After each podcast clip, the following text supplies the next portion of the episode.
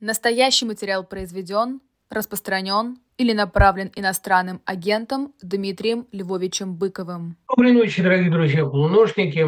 А, я э, проводил опрос о том, продолжает ли мне Один, э, никак не из тщеславия и не потому, что устал и выгорел. Выгорание от разговоров с любимой аудиторией у меня не наступает. Выгореть можно от давания уроков ежедневного там часов это по пять. У меня была такая практика. А выгореть ни от чтения стихов, ни от гастролей, ни от э, программы, которую я действительно никогда не пропускаю. Ну, потому что это мое удовольствие, мое счастье. От этого всего выиграть нельзя. Меня смущало одно. Не надоело ли вам? Если вам не надоело, я же, понимаете, больше всего стараюсь избегать совета, то есть не, не даже не совета, а по совету Константина Райкина стараюсь избегать ситуации им описанной, когда меня не надо, а я есть. Ее он охарактеризовал как самую страшную для артиста и, может быть, самую страшную для человека, ну, для любовника уж точно. Поэтому, а, чтобы не надоесть, я периодически такие вбросы предпринимаю. А если вам не надоело, то будем продолжать. Другое дело, что у меня в этом семестре, в весеннем, у меня на четверги приходятся дневные занятия, поэтому из-за разницы по времени я не смогу выходить в прямом эфире, но это, в общем, не драма. Буду выходить в записи, которую постараюсь делать утром того же дня, чтобы не слишком отставать от новостной повестки. Значит, теперь в двух словах о том, о чем чаще всего задают вопросы, по крайней мере в письмах, как я отношусь к ситуации в Брянской школе. А к выстрелам, которые предприняла 14-летняя девочка Алина, тщательно подготовившаяся к теракту, э, никак иначе это не назовешь, потому что она, видимо, собиралась ее еще и поджечь, эту школу, и застрелилась в конце концов. А, э, многими уже отмечено, что это первая школьная стрельба, стрельба э, в женском исполнении. Я, правда, не знаю, как в Штатах, может быть, там и были случаи а, девичьего, девчоночьего участия в а, таком, как это называют, шутинге, но, с другой стороны, в России я точно такого не припомню. Значит, как я отношусь к этому? Вот для этого, для того, чтобы это предотвращать, и нужна школа экстремальной педагогики, нужен институт экстремальной педагогики, который, а, видимо, будет в России создан после радикальной э, школьной, да и не только школьной, вообще образовательной реформы. Многие написали о том, что, видимо, а, школьные расстрелы – это ситуация неизбежная, то есть она входит в зону а, абсолютного, э, просто связанного с подростковой психологией риска, которого при всем желании избежать нельзя. Я так не думаю. Я полагаю, что всегда есть предпосылки к этой ситуации. С одной стороны, это может быть школьная травля, школьный буллинг. Не очень люблю слово буллинг в этом контексте, но, видимо, потому что слово травля звучит слишком резко. А, поэтому прибегают к иностранному синониму. Будем называть вещи своими именами. Это травля, это преследование. Другой вариант, это действительно, как приписывают сейчас это э, ситуации с Алиной, конфликты из-за одноклассника, якобы ревность. Но я в эту версию не верю абсолютно. Во-первых, потому что возраст не тот, современный ребенок не Джульетта, он созревает дольше. А во-вторых, потому что всегда, когда кончает собой в армии какой-то военнослужащий, затравленный дедами, пишут, что он получил письмо от девушки. Да, и обязательно при этом упоминают, что он плохо соблюдал правила личной гигиены, редко мылся, поэтому правильно его травили. Я навидался, начитался таких писем от армейского начальства. Любой, кто занимался этой темой, прекрасно знает, как они в таких ситуациях отмазываются.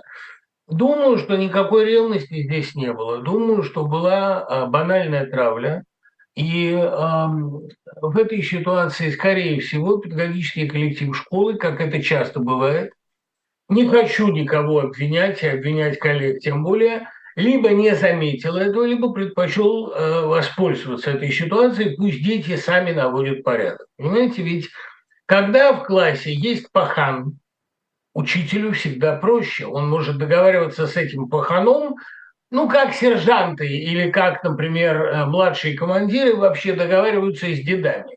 Вы наводите порядок, а мы вам будем оказывать наибольшее благоприятствие.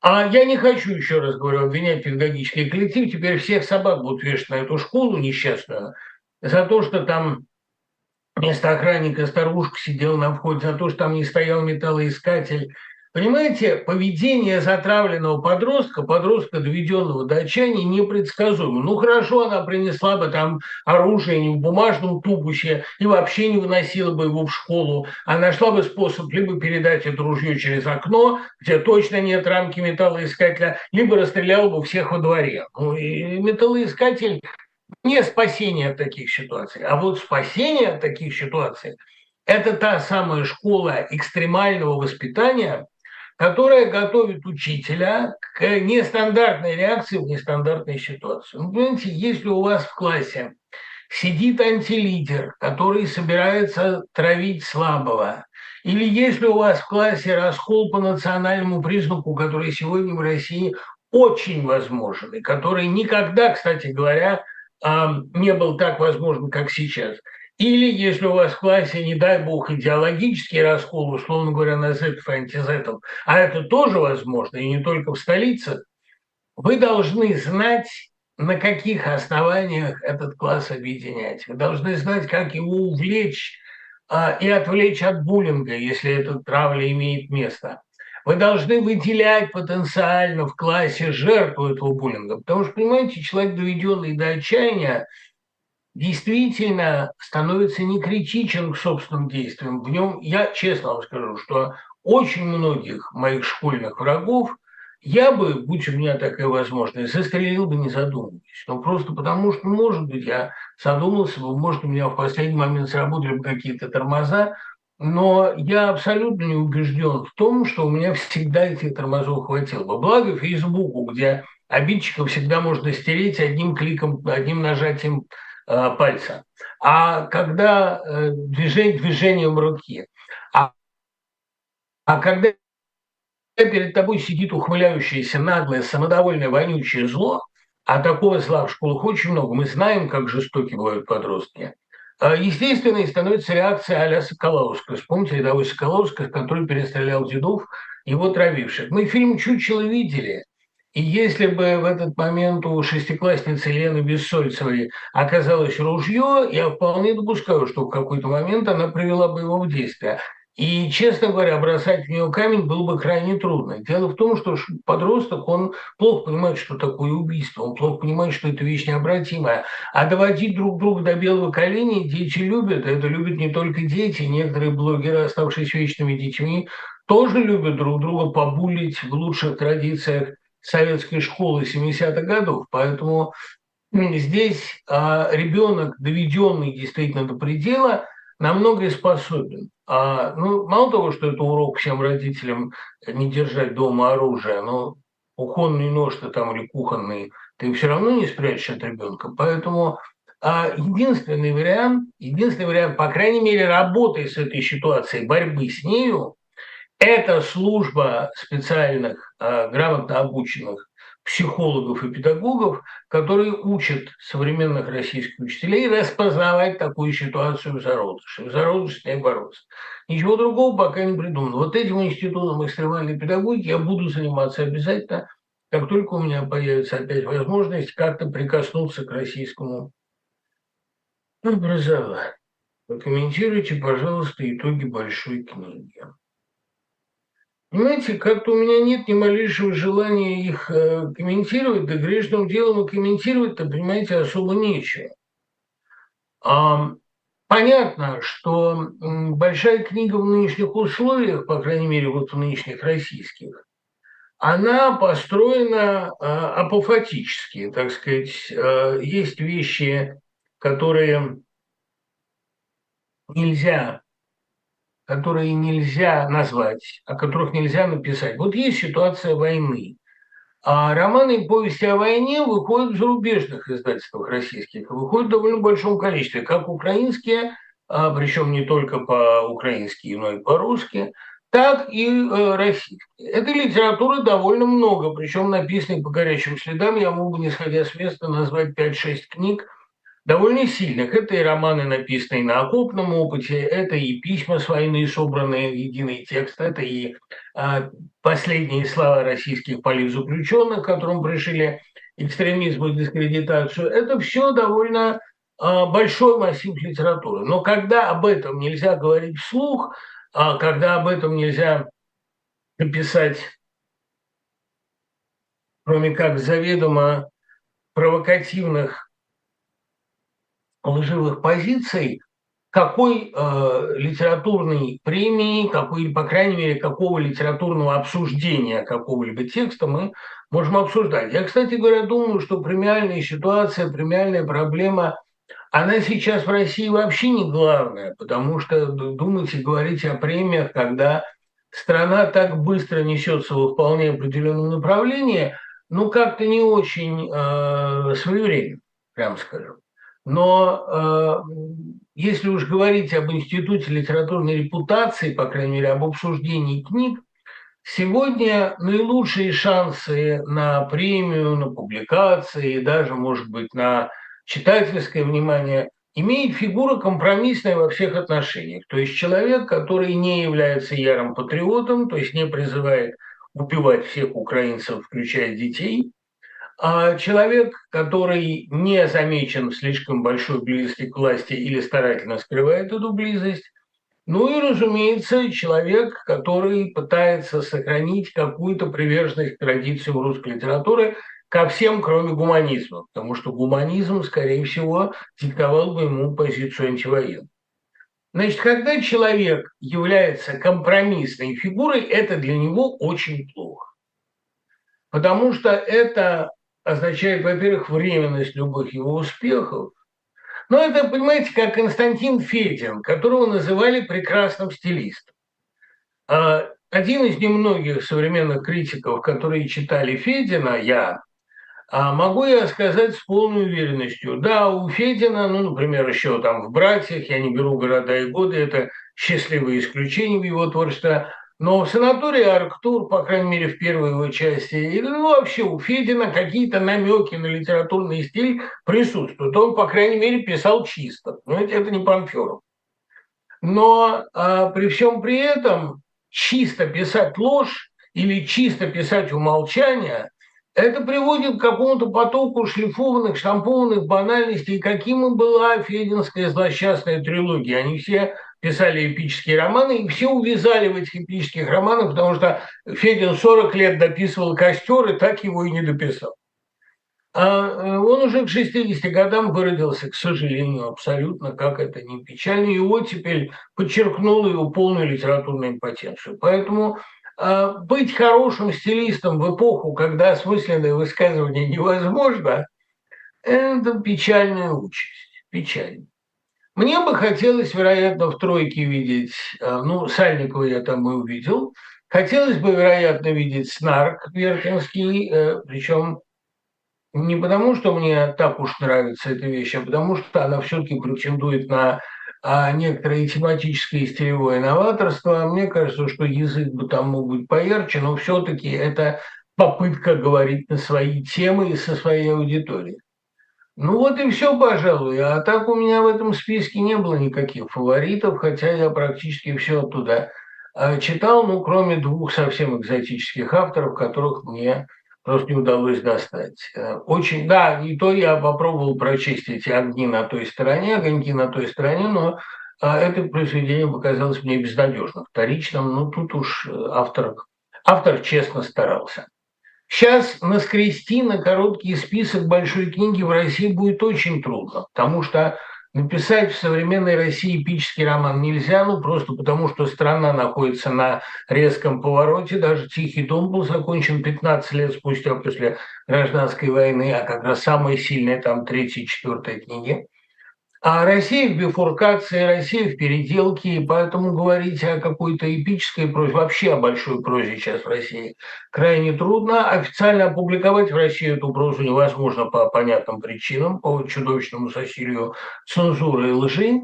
А приятно уже то, что литературное сообщество а показала язык наиболее одиозным кандидатам, которые действительно всех собой ужасно задолбали и остаются еще при этом недовольны. Ну, а, в любом случае, я очень надеюсь на то, что в России будут процветать два жанра быстрого реагирования. Это поэзия и драматургия. Поэзия и драматургия в России чувствуют себя очень хорошо. Получил вашу книгу ВЗ и непременно приду за автографом. Спасибо вам, спасибо, очень приятно. А будет ли второй том ВЗ? Обязательно. Обязательно. Хотя пока все там идет как по писанному, именно потому, что а, там предсказана судьба Зеленского на ближайшие полгода, и пока это предсказание исполняется даже слишком хорошо, что меня совсем не радует. Но будет же, э, во-первых, финал его каденции, по-моему, довольно скорый, первой каденции. А во-вторых, будет довольно интересное развитие э, карьеры главных персонажей, о которых там есть персональные главы. Арестович, Залужный и Сырский. Вот это три персонажа, которые мне еще летом прошлого года показались самыми интересными. И, видимо, у них самое яркое будущее. А, не буду оценивать, тут спрашивают, не буду оценивать статьи о большой книге, которые появились. Понимаете, ведь а, мои коллеги тоже, которые сейчас находятся в России, они поставлены в очень жесткие условия, и они обо многом не могут сказать. У них трудные, трудные обстоятельства. И в условиях э, вот этой полулегальности, а иногда и полной нелегальности, а, ну, можем ли мы ожидать от них какой-то сверхчеловеческой храбрости? Самоубийственный, к тому же. Вообще ожидать от кого-либо самоубийства – это большая-большая гнусность. Как вы относитесь к просьбе Бориса Хазанова, в частности, к повести «Нагльфар в океане времен»? Нагльфар я читал, когда он был напечатан впервые, это не повесть, а роман, когда он был напечатан впервые в альфа-серии. И с тех пор я его довольно капитально забыл. Я хорошо помню у Хазанова «Страх» и «Час короля». А Борис Хазанов, безусловно, замечательный писатель. Я пожелал бы ему несколько большей стилистической яркости. Поставил бы я его, пожалуй, по значимости, по изобретательности, но рядом с Зинником. Они и по темпераменту, и по биографиям а, довольно похожи. Но Зинник и Борис Хазанов, два, два иммигранта, а, которые в 70-е годы набрали, собственно, настоящую а, мощность. Э, мне кажется, это Интересно. Что вы можете сказать об антисемитизме Бахтина? Найдите серьезного бахтиниста, чтобы найти для, для консультации. Ну, это спрашивает очень хороший славист. У меня таких данных нет, хотя я довольно подробно следил за а, литературной деятельностью и политической эволюцией Бахтина – и следил за ней благодаря тому, что Бахтин – это огромная интеллектуальная мода в Штатах, и, по крайней мере, два моих э, ближайших э, друга и э, двое коллег моих э, в Принстоне занимались Бахтиным очень подробно и ради него выучили русский. Никаких сведений об его антисемитизме мне не встречалось, тем более, что если эти сведения исходят от Кожаного, то интерпретации Кожаного вообще недостоверные. А уж то, что он говорит и думает об Ахтине, это, мне кажется, резкий пример того, как человек э, действительно крупного мыслителя пытается подогнать под свои лекалы и под свой уровень. Я очень рад тому, что э, последние годы Бахтина, в том числе благодаря Кожанову, были все-таки озарены вниманием молодежи, и что ему как-то там устроили переезд в Москву, насколько я помню, и публикации, но то, что, ну, по крайней мере, Бахтин в Саранске, это абсурд, потому что он там, ему делать там было совершенно нечего. А, тем не менее, э, свидетельство Кожаного во всех абсолютно случаях, будь то его э, литературные высказывания или человеческие бытовые, а Владимир Ильянович был человеком крайне субъективным и человеком а, убеждений, на мой взгляд, абсолютно людоедских, поэтому жидоедских уж точно. Поэтому а, ему здесь доверять нельзя. Но у меня есть, по крайней мере, Аня, отвечаю со всей уверенностью, у меня есть, по крайней мере, один бахтинист, который знает о Бахтине все, и э, он с удовольствием на ваш вопрос ответит при первой возможности. Как я сам отношусь к Бахтину? Я к Бахтину отношусь сложно. Прежде всего потому, что, мне кажется, это не столько научное открытие, сколько продуцирование новых терминов. Э, это переименование, литература переименования, а не открытий. И, наверное, я солидарен э, с Гаспаровым, который считал, что э, Бахтин – это не строгая наука, это такой филологический импрессионизм. Конечно, хронотоп – термин очень удобный, но сам по себе он ничего не означает, мне кажется. У нас есть хорошее слово «топос», зачем нам придумать что-то еще?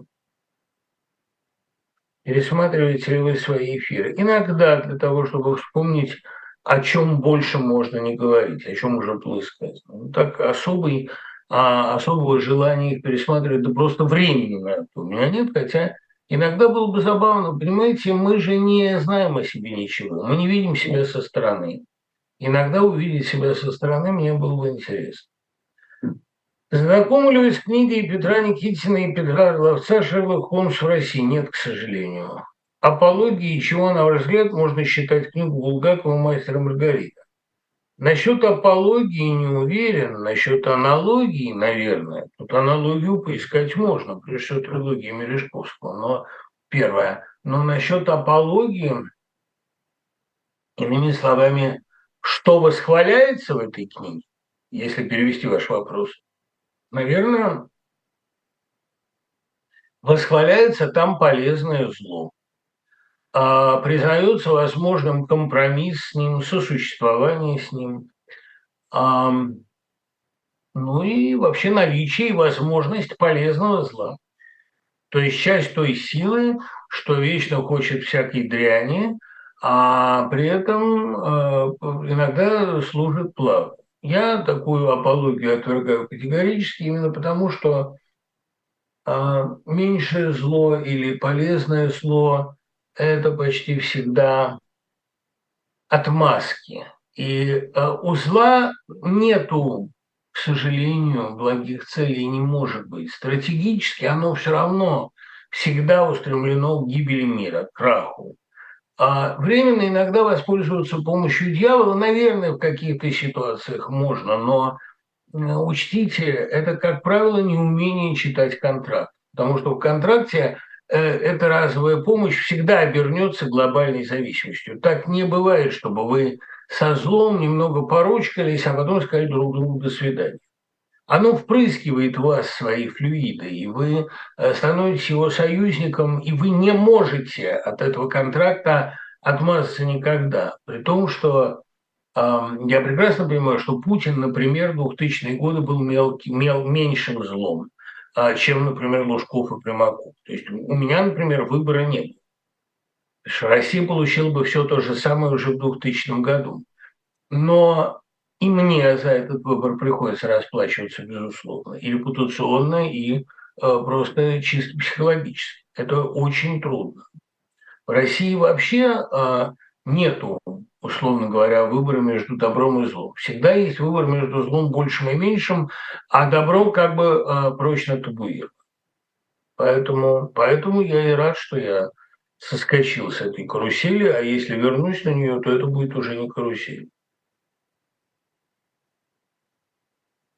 Чем вы объясняете потрясающую популярность сериала «Слово пацана»? А, видите ли, я бы не говорил о какой-то потрясающей популярности. Я бы говорил о том, что этот сериал, ну, э, во-первых, это на безрыбье, все-таки события, потому что в России сейчас большой кризис осмысленных высказываний как о недавнем, так и о давнем прошлом. А это все-таки, Жора Крыжовников все-таки не под забором найден, он, безусловно, серьезный профессионал. А он умеет делать кино. Вот это не пропьешь, что называется, это врожденное. Ну и безрыбье, конечно, полное, понимаете, безрыбье такое советское, когда главным событием десятилетия были 17 мгновений весны, при том, что это очень хороший сериал «17 мгновений весны», это очень осмысленное как раз тоже а блистательное высказывание, прям стилистически очень интересное, с очень интересной документальной стилизацией, серьезное вполне. А вот спасибо вам большое я-то просил Бобза прислать, потому что все просят Бобза, но ничего, Бобз мог это нести. Спасибо. Значит, э, это было осмысленное, талантливое высказывание.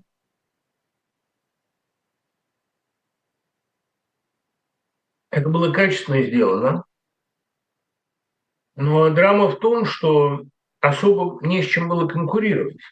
И Леозова сама говорила, что для нее всесоюзная, в том числе и постсоветская популярность этого сериала была некоторым сюрпризом. Она из своих-то картин больше всего ценила Тритополя на Плющихе. И, кстати говоря, Тритополя действительно очень радикальное стилистическое высказывание. Ну и карнавал ей нравится, понятное дело.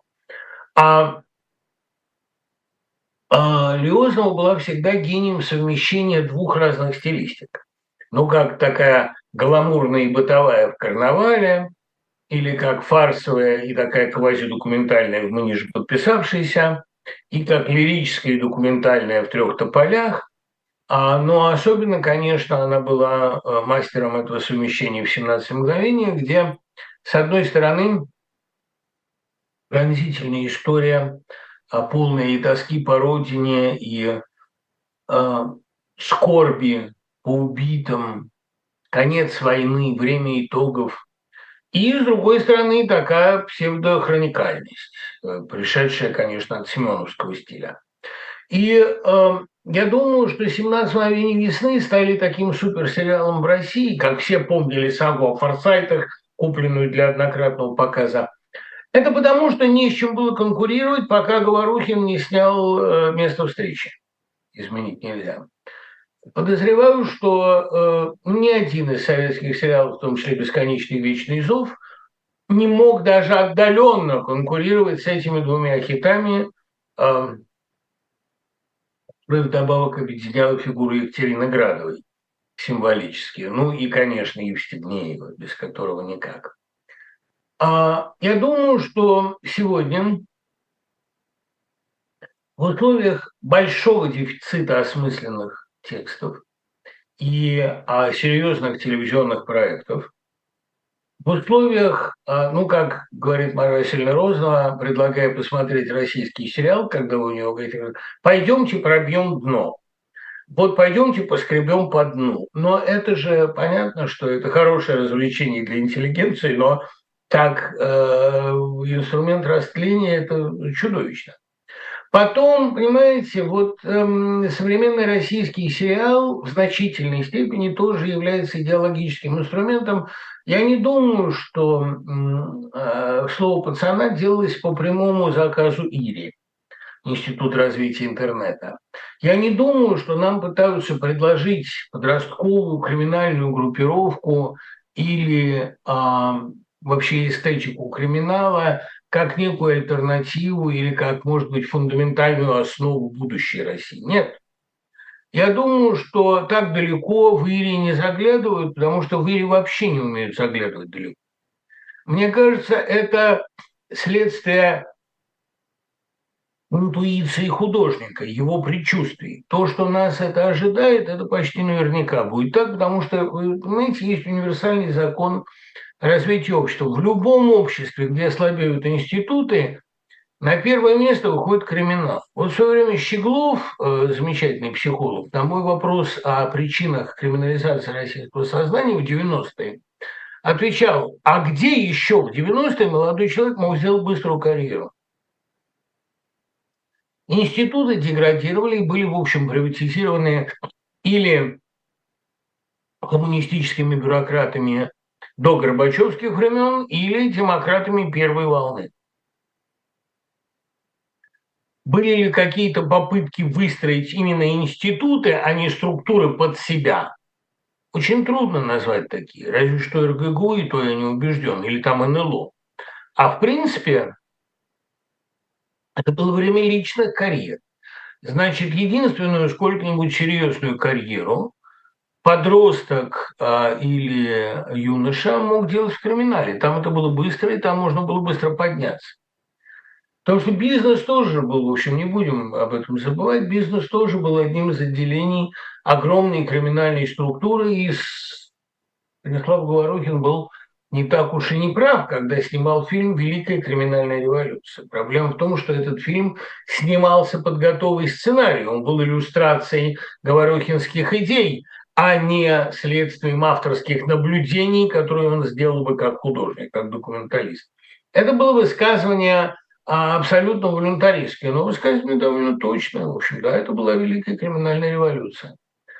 А, думаю, что России предстоит через это проходить после Путина, потому что гражданская смута неизбежна, а гражданская смута сегодня чаще всего происходит в формате а, вот братковских перестрелок. Гражданская война в России в 90-е годы была, но это была война условных тамбовских с условными питерскими, или там а, условных солнцевских с условными еще там какими-нибудь одинцовскими. То есть это не была война красных и белых.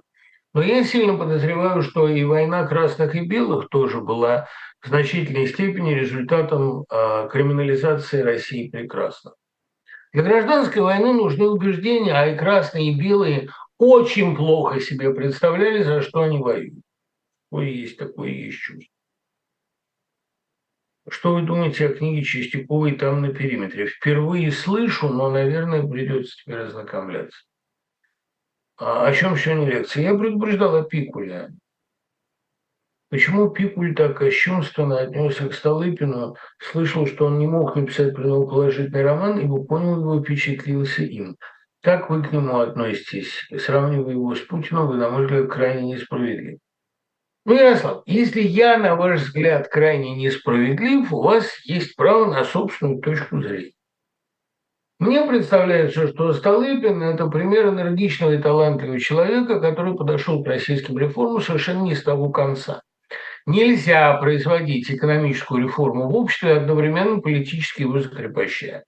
Я считаю, что народ тоже может быть несправедлив, но а, а мнение народа, по крайней мере, остаются в истории. А народ считал Распут... э, Столыпина. Народ считал Столыпина а, синонимом Столыпинского вагона и Столыпинского галстука. Он его политику ассоциировал вот с этими вещами. И это не случайно, это не просто так. А нельзя раскрепощать страну экономически, закрепощая ее политически. Вас убьют. Вы получите нагноение там, где у вас заноза. Вы получите сепсис там, как и случилось с Россией, там, где у вас заражение. И, э, к сожалению, никаких средств самоощущения системы при Столыпине не было. Судить надо по плодам. Плоды оказались ужасные. Его убили, а страна погибла.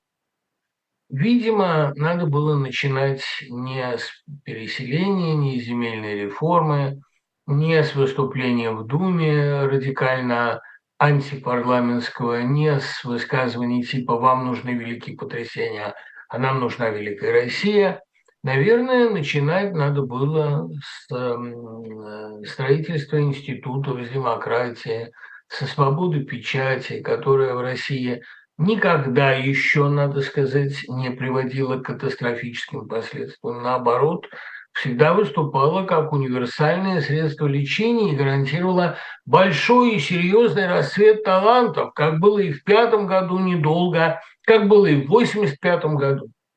А любые попытки закрепощать страну приводят в конечном итоге либо к гибели самого реформатора, либо к гибели страны.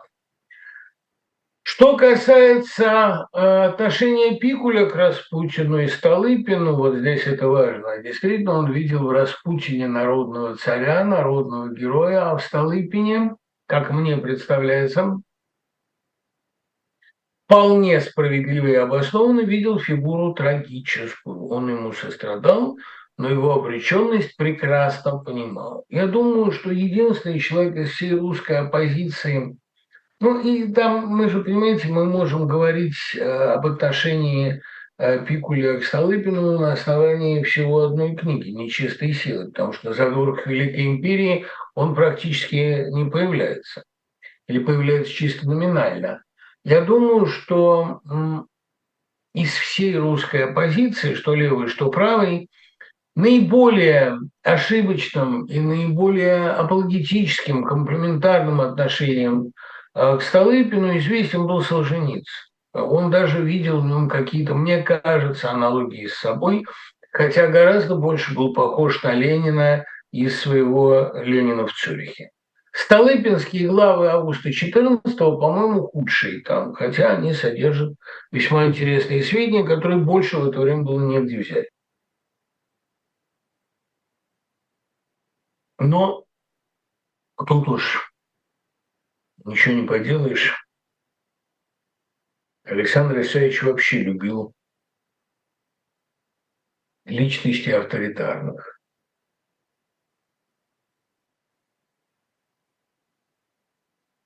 А, обсуждать Пикуля сложно, а читать легко. Человек был талантливый, большой труженик. Осталась загадка. По-моему, никакой загадки нет. Но в любом случае это был замечательный опыт, замечательный без преувеличения, освоения э, массового жанра. Российская билетристика была представлена совершенно справедливо, многие тогда это замечали, Юлианом Семеновым в жанре политической хроники и Валентином Пикулем в жанре хроники исторической. Это те сферы, которые в любой нормальной литературе самые плодотворные, самые на самом деле, э, знаете, мушечные, потому что там бестселлер по определению возможен и по определению возникнет. Например, э, либо исторические сочинения Акройда, Экройда, либо биографические сочинения Маруа. Это всегда в любой литературе бестселлер, независимо от того, согласны вы или не согласны. Кстати, Берберова прекрасно этим зарабатывала. Ее книги о Блоке и Чайковском в некотором смысле эталонные западные биографии. Проблема в том, что в Советском Союзе этих сфер как бы не было. Потому что во-первых, существовала государственная монополия на историю, нельзя было трактовать ее неправильно. Во-вторых, надо было писать какие-то скучные книги о производительных силах и производственных отношениях. А Пикуль с его авантюрными романами, и где, собственно, личность в истории только и занимательна, а Пикуль с этими романами совершенно не вписывался в советскую традицию. У него недостаточно было описано рабочее движение. Даже Петру значит, первому в изображении Толстого а, Алексея вменялся почти марксизм, и ему приходилось все время поддерживать народных самородков, что было, я думаю, чудовищно скучно Толстому. Интересно же писать про блистательных аристократов и аристократок, а не про то, как в это время, помните, как в классическом анекдоте, в это время в подвале проходил третий съезд РСДРП. Можно было бы, наверное, совершенно этого не отрицаю, если бы вот Пикуль действительно задумал на задворках Великой Империи как интересный роман, если бы это можно было тогда, можно было бы написать блистательный авантюрный роман о русских революционерах, о русских эксах, экспроприациях, да, о Ленине, о, о его азарте революционном. Ну, такую попытку мы с Максимом Чертановым предприняли в романе «Правда», который остается довольно популярным, спасибо читателю, судя по тому, что почти на каждой зарубежной творческой встрече его приносят на автограф. Видимо, его вывозили из России с любовью. А можно было бы написать блистательный авантюрный роман о третьем съезде РСДРП. если бы тогда такой роман разрешили, и если бы сейчас РСДРП была бы кому-нибудь интересна. А я бы, честно говоря, с наслаждением взялся бы, потому что конспиративные связи Ленина, э, сама ленинская деятельность, противоречивая, азартная, очень прагматическая, при этом часто нелепая, ну, как мечта Ленина перелететь в Россию в 16 году, в 17 на воздушном шаре – у него много было таких прелестных нелепец. При том, что он был, конечно, садюга, когда дело доходило до оппонентов. Ленин – эта тема вполне достойная, но, к сожалению, даже Данилкинский пантогратор солнечных пылинок получился при всем уважении довольно скучной книгой, потому что вы там э, видим и Ленина теоретика, и Ленина идеолога, но Ленина практика практически не видим, он очень хорошо конспирировался. В любом случае, мне бы очень хотелось почитать такую книгу, но ее сейчас написать некому, а Пикуля нового не появилось, и о том, почему его не появилось, мы, кстати, с вами поговорим. Вот это... Хотя почему не появилось? Ведь у нас есть историческая билетристика Акунина, но просто Акунин по сравнению с Пикулем человек гораздо более серьезный. Человек с убеждениями, со своей системой взглядов – со своей концепцией аристономии весьма интересной, со своим представлением о благородном муже. А вот э, просто билетриста исторического у нас нет. Попытки делались, э, попытки были неинтересными, потому что подходить к истории, даже к паралитературной, без своей концепции – это довольно мертвое дело. У Пикуля концепция была.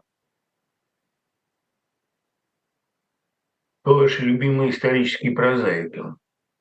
Ну, Марис Симашко, наверное, хотя это как раз серьезная проза, не билетристика. А, Дюма. Вот пример исторической прозы, которую интересно читать. Я, честно говоря, э, так сказать, затрудняюсь назвать ну вот Джек Соломенко, замечательный роман Шишовой, а, но, к сожалению, он единственный такой роман. Трудно, трудно назвать человека, который казался бы мне хорошим историческим писателем. Дрюон казался мне всегда, так сказать, очень скучным. Может быть, я, знаете, не в свое время начал читать его. Наверное, а, не в свое. Наверное, это надо было лет 12, а его прочел 18 не фанат я Дриона. Ну вот, кстати говоря, Мруа, да, у него замечательные портреты. Ромен Ролана, исторические портреты из эпохи французской революции, чудовищно скучны, как, по-моему, все им написано, простите меня, его любители. Может ли супергеройский жанр существовать в форме прозаического романа? Может быть ли он органично устроен в постсоветские реалии? Ой, нет. Ой, никак. Понимаете, супергеройский жанр, марвеловские серии – это жанр визуальный, а там нет психологизма. А пытаться вкачать туда психологизм – это то же самое, как, ну, я не знаю, можно написать роман по мотивам Мэд Макса, да, «Безумного Макса», но я совершенно не уверен, что это будет хорошо. Более того, я уверен, что это будет скучно. Хотя безумный Макс многими включается, как безумный Маск, так хочется сказать. Безумный Макс многими включается в пятерку величайших фильмов этого века. И он действительно хорошо сделан. Но я, э, честно говоря, э, не, не очень понимаю, как можно было бы насытить это психологизмом, а, ну или, по крайней мере, какими-то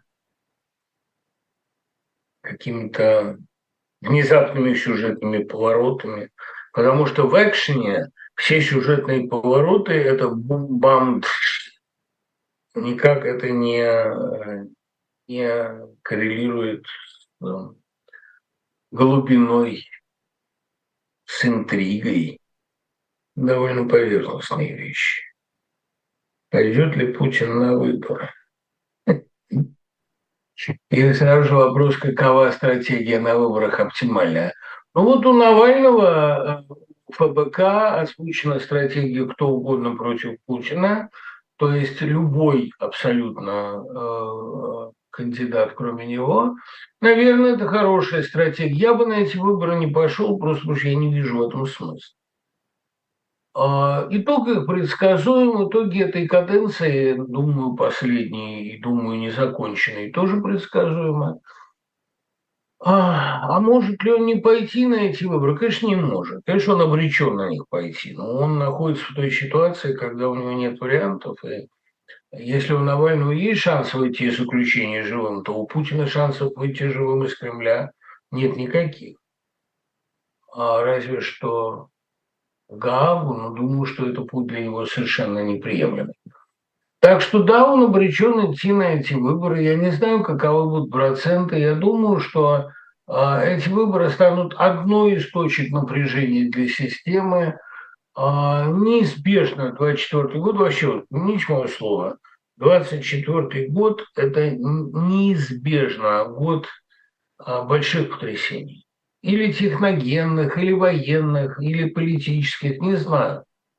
Но мало того, что он високосный, в эту как раз метафизику я не очень верю, и многие високосные годы а, были довольно интересны. Но, правда, с другой стороны, ковидный 20 был еще так недавно и живо помнится.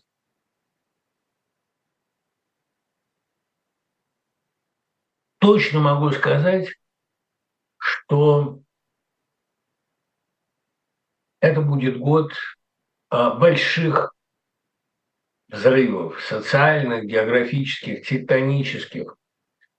Да, конечно, эта бифуркация вся и вся эта болтанка надолго. До 30-х годов человечество будет лихорадить очень сильно. Но 24 год будет годом во многих отношениях перелома. А, и для Украины, и для России уж точно. Подозреваю, что в следующий, 25-й, Россия войдет, если не более свободный, то, по крайней мере, более радикализированный. Вот этот лед, который ее сковал, или бетон, а, крошится и трескается на наших глазах. Хотя в России надо всегда давать негативные прогнозы за умного сойдешь, но я предпочитаю сойти за умного каким-то более сложным, более элегантным способом. Вы часто говорите о катастрофической деградации постсоветского общества, но не была ли эта деградация предопределена? На эту мысль навел ваш разговор с Арестовичем. Там проскочило упоминание о телефильме «Гости из будущего». В нем вся советская интеллигенция, результат – массового просвещения аудитория Стругацких да и самого Балычева показана в фильме в образе Ишнутина. С первого взгляда видно, что это 100-рублевый МНС из никчемного НИИ, шмоточник, сыроед, мнящий себя великим диссидентом. А даже мы уже знали, что книга о вкусной и здоровой пище – самая антисоветская книга в мире, и приговор Алисы его уже не исправить. А ведь приговор Алисы – суд будущего. Получается, что будущее еще до начала перестройки списало с баланса лучшую версию советского человека по причине полной никчемности, неполезности ни для чего. И эту никчемность советской интеллигенции как общественное явление успешно подтвердила тем, что не выжило в последующие времена. Ну, понимаете, это хороший вопрос, Володь. Но это вопрос глупый, простите меня, при том, что он задан умным и талантливым человеком. Объясню почему. А советская интеллигенция, она совершенно не сводилась к образу Ишутина. И она вовсе не состояла из ни к чему не пригодных сотрудников, просиживавших штаны в никому не нужных НИИ. Хотя атмосфера этого НИИ, вот где снималась как раз наша любимая программа «Клуба времени», сама атмосфера этого НИИ была для меня прекрасной. Я с наслаждением в нее окунался раз за раз. А там помимо людей, просиживавших штаны, помимо людей никак неэффективных, сидели люди эффективные для другого. Сидели скрытые диссиденты, а просто интеллектуалы. И то, что эта интеллигенция не выжила, Это не было следствием ее вины, это было следствием болезненной кислотной, убийственной среды, в которую она попала. Ведь русские 90-е – это вовсе не была среда, где выживают лучшие, сильнейшие, приспособленнейшие даже. Это было плавание в соляной кислоте. Это была среда, оптимальная для пацанских группировок. И сам я, например, в 90-е годы выжил только потому, что мне повезло заплыть в уютную гавань с относительно чистой водой, газету «Собеседник», где мы, благодаря Юрию Пилипенко, спасибо вам большое, Юрий Владимирович, занимались тем, чем хотим, но при этом без ущерба для репутации и душевного здоровья. Таких сред было немного. Такие среды гибли и лопались, как Яковлевские московские новости, как Малкина и Прошутинское авторское телевидение, где тоже можно было оставаться человеком. Во всех этих сферах я работал. Вот выжила новая газета, спасибо ей большое. Но чудовищное отношение, э, чудовищное отношение к интеллигенции, презрение к ней абсолютно необоснованное.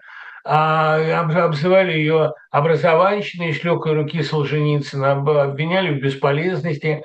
Это был, в общем, на самом деле лучший класс российского общества, но просто он оказался не приспособлен, да, к выживанию вот в упомянутой соляной кислоте, к игре по пацанским правилам. Поэтому этих людей не стало. Поэтому вы имеете дело с тем, с чем имеете. Но понимаете, ведь эм, это же описано Гаршином в той же Аталия Принцепс, когда пальма пробивает теплицу, развиваясь слишком быстро и проламывая ее крышу, она совершает самоубийственный акт, она губит себя это неизбежно будет происходить. Именно потому, что когда надстройка в своем развитии, простите мне эту марксистскую терминологию, но здесь она вполне обоснована, когда надстройка так радикально обгоняет базис, она, естественно, роет себе могилу или пробивает крышу и попадает на лютый мороз. Советская интеллигенция разрушила ту теплицу, в которой она только и была возможна. Но это не значит, что эта интеллигенция была плоха. В теплицах прорастают идеальные, а редкие, а, требовательные растения. Но что же поделать, если они попадают потом а, в чудовищную среду? Понимаете, у меня была такая а, колонка в свое время песенца полярного огурца. Читайте, если хотите. В Заполярье вырастили огурец. Ну, а потом не стало денег на теплиц. Я ел, кстати, эти огурцы в Заполярье на Чупотке, когда Абрамович туда прилетал. И вот э, и свита журналистов с ним летала из огонька. Я должен вам сказать, что эти заполярные огурцы, да, наверное, они не жизнеспособны. Я сам один из таких продуктов заполярной селекции. Я вырос там, где интеллигенция вообще вырасти не могла, где она проросла чудом, где она работала и выживала из милости.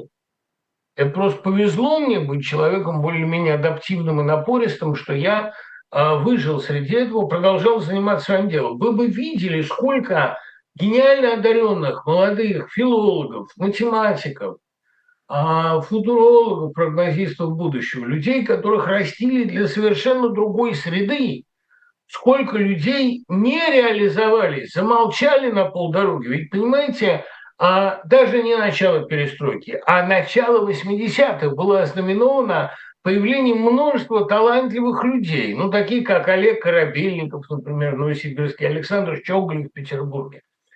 Из них реализоваться смогли единицы из поколения, которое родилось в начале 60-х, а кроме Пелевина и Щербакова, по большому счету, некого назвать, ну, Тодоровский. Но дело в том, что, кстати, сколько народу спеклось, а они ведь не были одиноки. Они начинали а, в довольно ярком потоке. Это была такая весна талантов, как говорил Матвеев. Этих людей было очень много. Но посмотрите, что с ними стало. Одни самым позорным образом зитанулись, а до этого были просто закомплексованными неудачниками, а другие вообще э, пошли заниматься черти чем. Другие просто не выпустили ни одной второй книги после первой удачной. Ну, или выживали а, в биографическом жанре или в журналистике, а многие просто не выжили вообще. Э, я не говорю там о трагической судьбе Бориса Рыжего, Дениса Новикова. Ведь Денис Новиков сказал, да, ненавижу загулявшее это варье, эту эм, псарню под вывеской «Роял», так устроено сердце мое, и не я это сердце устроил. Это нельзя было не ненавидеть. Люди, которые сформировались в 70-е годы, 80-е, 90-е, просто задыхались от отвращения. И никакой абсолютной вины советской интеллигенции в этом нет. Просто, к сожалению, события пошли по наихудшему сценарию. Торжество блатника в условиях отсутствия института. Власть в школе после, так сказать, выхода на пенсию старой училки захватила бандитью. Это, наверное, естественно. А можно ли сказать, что реакция Елены Шубиной обречена? Да нет. Ничего она не обречена, и Елена Шубина очень опытный штурман своего корабля и талантливый, чтобы не сказать гениальный редактор. Она будет создавать, будет пытаться создавать новые имена, растить новых художников. Она будет обращать внимание на все интересное, что есть в литературе. А иногда на неинтересное, как, например, на Анастасию Миронову, но это были издержки какие-то... А, простите, что я упомянул это имя, в общем, в разговоре с приличными людьми но а, она теперь будет питаться этим еще лет 15. Но дело же в том, что, понимаете, а, не всегда редактор попадает 100%, иногда он ошибается, но у Шубиной процент этих попаданий гораздо выше, чем у других. А, я считаю, что редакция Шубиной будет существовать и будет, наверное, печатать хорошую литературу, как умудрялся же Наровчатов в «Новом мире» в 70-е годы печатать приличную литературу. А, не сразу же, так сказать, пришел, условно говоря, Залыгин и начал перестраивать новый мир. Нет, ну и, наверное, какие-то компромиссные вещи можно делать сейчас. Проблема в том, что они компромиссные. Я, кстати говоря, не исключаю, что какая-то изоповая речь будет раздаваться, потому что э, я почти убежден, что в русской литературе сейчас будут появляться свои щедрины, которые будут писать свою историю одного города так, чтобы это проскакивало через цензуру чтобы понимали свои. В цензуре же тоже не дураки сидят. Они тоже иногда... Я, я не думаю, что цензоры, которые пропустили историю одного города, совсем ничего в ней не поняли. Это надо было быть писаревым, чтобы ничего в ней не понять. У меня есть ощущение, знаете, такое странное, что в России могла бы процвести новая изоповая традиция, но она не процветет. Для нее не будет времени. Потому что все эти разговоры про то, как, как будет складываться история, судьба России в условиях этой идеологии, понимаете, даже при Сталине период патриотической истерии ограничился шестилетием 47-53, и если бы Сталин не умер, все равно ограничился бы им, потому что Берия, в общем, он свою тоже спасал, он понимал, чем для него кончится поиски Большого Менгрена. А, эта система обязана пожирать себя, и в ней обязан найти человек, который не захочет пожираться. Но это физические законы. Эти все люди, которые говорят, что едва ли наши дети увидят конец путинской эпохи, потому что после Путина будет свой еще один Путин. Эти люди просто не понимают законов, по которым эта система функционирует. Эта система ест себя со скоростью аутоиммунного заболевания. Но э, другое дело, что э, изнутри, наверное, этот процесс не так уж заметен. Я много лет работаю в школе. Научите, как не привязываться к детям и не рефлексировать. Ну, не рефлексировать учителю нельзя. Учитель обречен на рефлексию, иначе он не профессионален. А как не привязываться к детям? Вот тут, понимаете, у меня когда-то один директор школы очень хороший задал, не задал, вернее, а дал замечательный совет. Он сказал, надо э, оценивать учителя, исходя только из его профессиональных качеств, а никак не из его любви к детям. Потому что профессионал высокий, профессионал классный, не обязан любить детей он может э, быть к ним совершенно равнодушен. Важно, чтобы у него были методические навыки, даже более того, методологические навыки, если бы это слово не было использовано и испорчена сектой Щедровицкого методологией, то, наверное, это должен быть человек, который знает, как научить. Вот и все. А не привязываться к детям трудно, ну потому что как у тебя сидит любимый ученик, и тебе больно смотреть, как, когда он выходит из-под его влияния, если его получается обычный скучный конформист. Слава богу, никто из моих учеников обычным скучным конформистом не стал. А те из них, которые приходят на мои выступления и приезжают на мои гастроли, видеть их счастье, потому что я убеждаюсь, они такие же прекрасные, талантливые, чистые, упрямые люди, которые продолжают улучшать пространство вокруг себя. А, но очень трудно пройти по тончайшей грани между сектой и э, таким нормальным сообществом учащихся. Мне кажется, знаете, сделать это очень сложно, но возможно, если вы не будете подменять их собой, если вы не будете влиять на их выбор. А не привязываться к любимым ученикам, наверное, невозможно. Наверное, учитель обречен каждый раз мучительно грустить, когда уходит любимый выпуск.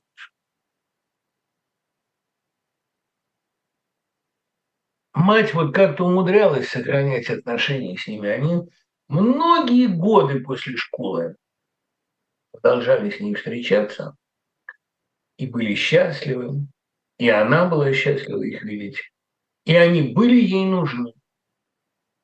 Особенно, если у него было классное руководство. Я видел 30-летие этих выпусков. Я видел их старыми.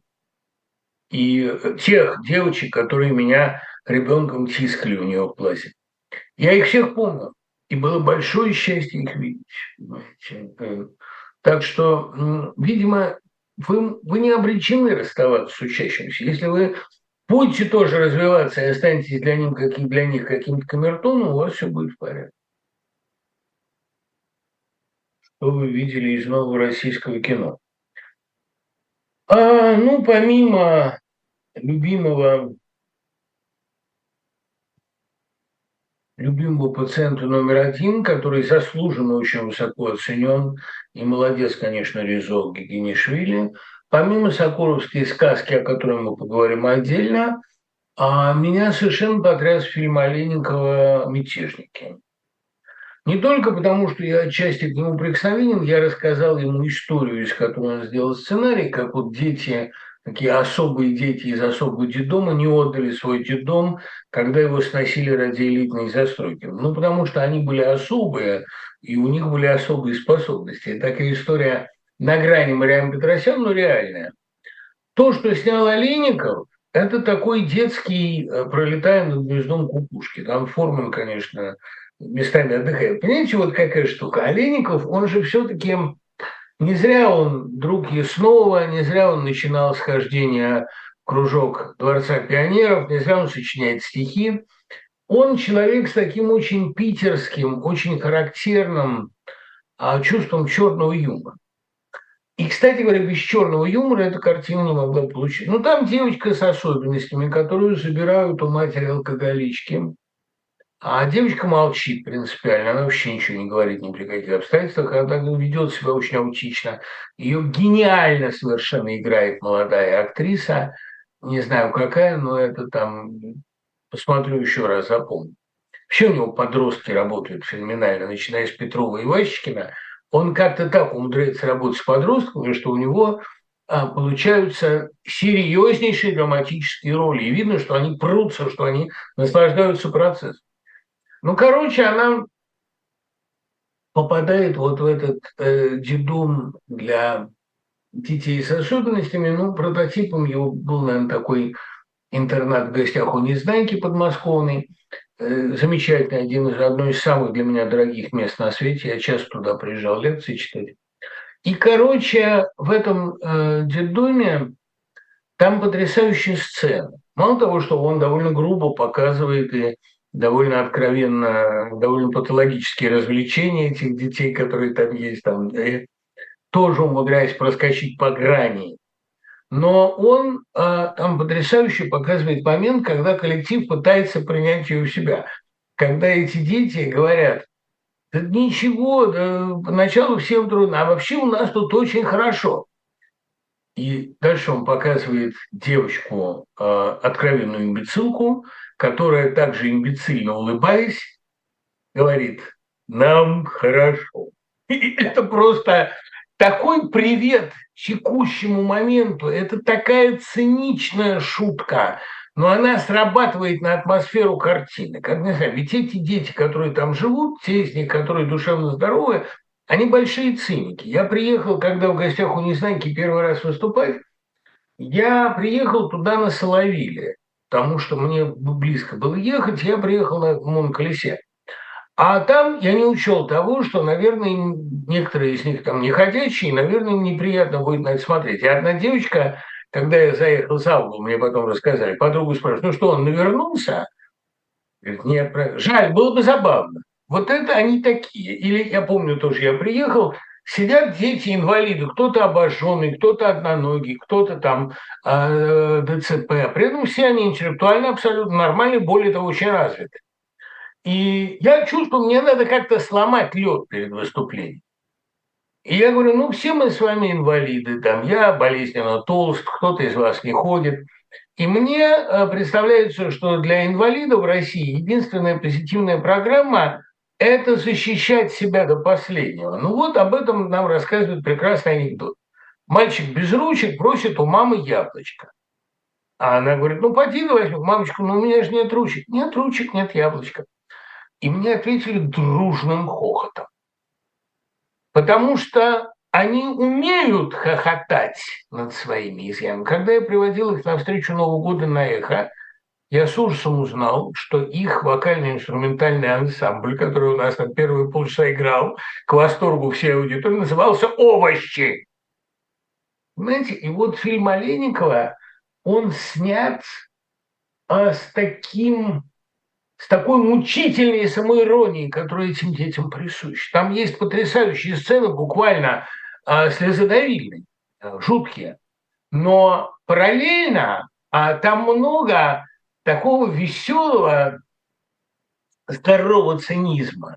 Великолепный, конечно, эпизод, когда они же все там, по крайней мере, многие из них, а, имеют компенсаторные механизмы. Там, будучи прикованные Э, коляскам или койкам, они при этом обладают потрясающим техническим мышлением. И они, да, не, не буду спойлерить, но могу рассказать, они изобрели говномет, ну такую машину, которая соединяет к канализации всю эту приезжающую к ним комиссию, там, великолепно. И надо вам сказать, что такого блаженства, такого чувство отмщения, как в сцене, когда говномет приходит в действие, там давно я не испытывал кинематографе. Понимаете, почему я Оленького люблю? Еще люблю Сабинтюжника и Короля. Ну, и потому что человек, он очень хороший, мы дружим много лет. Я его люблю за то, что он как-то по-питерски умудряется сочетать а, с большим вкусом, кстати, и талантом крайнюю, а, а, ну вот, крайнюю сентиментальность, почти диккенсовскую, с такой виановской насмешливостью э, дикой. Ну, кстати говоря, ведь в «Пролетая» тоже масса комических эпизодов. Но вот этот фильм «Мятежники», почему-то он меня очень порадовал. Не говоря уже о том, что там я э, несколько раз я откровенно ревел, потому что он умеет нажать коленом на слезные железы. Но а пару раз тоже, тоже, я сказать, мстительно хохотал. Ну и, конечно, подростки играют как никто. Вот этот мальчик, который играет слепого, Леня, это будет большой актер настоящий. То есть уже сейчас видно, что это большой актер. А, при том, что он абсолютно зрячий, но он эту слепоту эти бегающие, невидящие глаза, он плавающий, он сыграл, конечно, феноменально. Я знаю, что Олеников долго заставлял его наблюдать слепых в интернете. А он вообще собрал э, довольно большое количество реальных инвалидов на эту картину. И видно, что эти инвалиды в процессе съемок получили такой праздник. Не, молодец, Володя. Правильно мне еще Гусман в свое время сказал, что если есть хороший мюзикл в России, то это «Бендюжник и король». А Гутман понимает в таких вещах, безусловно. А про сказку очень много вопросов. Это хороший фильм. А, я не назвал бы его великим, но это очень важный фильм. И попробую объяснить, почему. Знаете, как мне когда-то объяснил Градский, музыка существует для выражения невербализуемого. Нельзя сказать, про что пятая симфония Шостаковича. Иначе не надо было бы писать пятую симфонию. И нельзя сказать, про что любая из симфоний Малера. И нельзя сказать, про что а, а, любая соната Бетховена. Можно обозвать ее лунной, но он не имел этого в виду. Ну, помните, как Толстой, пытаясь объяснить Крейцерову сонату, говорил, что для него она вся о половом чувстве. Но тогда приходится признать, что ему везде мерещилось половое чувство, потому что я в Крейцеровой сонате вижу все, что угодно, кроме эротики. Но это вербализация невербализуемого – это самое безнадежное занятие. Я думаю, о музыке умел писать по-настоящему только ну, из всех российских музыковедов неизвестных Мазель. Потому что он исследовал внутренний драматизм музыкального текста, не пытаясь вчитать туда свои эмоции. Но опять-таки читать Мазеля должен профессионал, знающий, как соотносится там та или иная тема, как, каково сонатное построение. То есть он описывал драматургию музыкальную, не вдаваясь в эмоциональную ее трактовку. Вот кино – это что-то подобное. Кино пересказывают бессмысленно. Сакуров очень большой мастер визуальности. А иногда у него получается лажа, а иногда шедевры. Все сходятся на тем, что «Дни затмения» – потрясающий визуальный образ вот этой глубокой азиатской провинции. А равным образом все сходятся на том, что э, там в трилогии «Власти», потом тетралогии э, и в «Малохе», и в «Тельце» есть тоже потрясающие визуальные метафоры, которые, будучи интерпретированы на уровне словесном, я даже сказал, публицистическом, они немедленно опошляются. Нельзя сказать, что это фильм про тиранов, вот это вот э, сказка. Нельзя сказать, что это фильм про Сталина Гитлера. Это фильм про загробное существование. А загробное существование там показано убедительно. Это прежде всего мир, где мы не понимаем причинности, где мы не понимаем причины следствий, где нет логики, где присутствуют вроде бы все архетипические символы – ворота, двери, холмы, горы, лес редкий, где присутствуют какие-то детали тантовского чистилища. Но все это в непредсказуемой а, композиции, которая существует помимо нашей воли.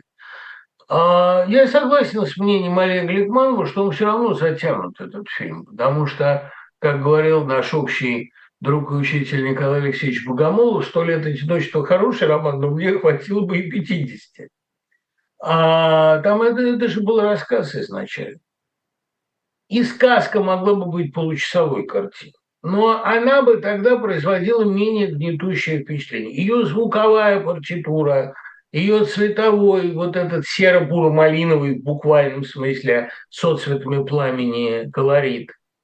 Это все работает, это действует сильно. Вы не сразу выходите из этого фильма, он продолжает на вас давить. Он чисто э, визуально сделан очень совершенно. Замечательные вырезанные из хроники фигуры вождей, замечательные диалоги. И главное, что там слова ничего не значат. Понимаете, ведь надо сказать, что слова в фильмах Тарковского обычно какие-то пошлости.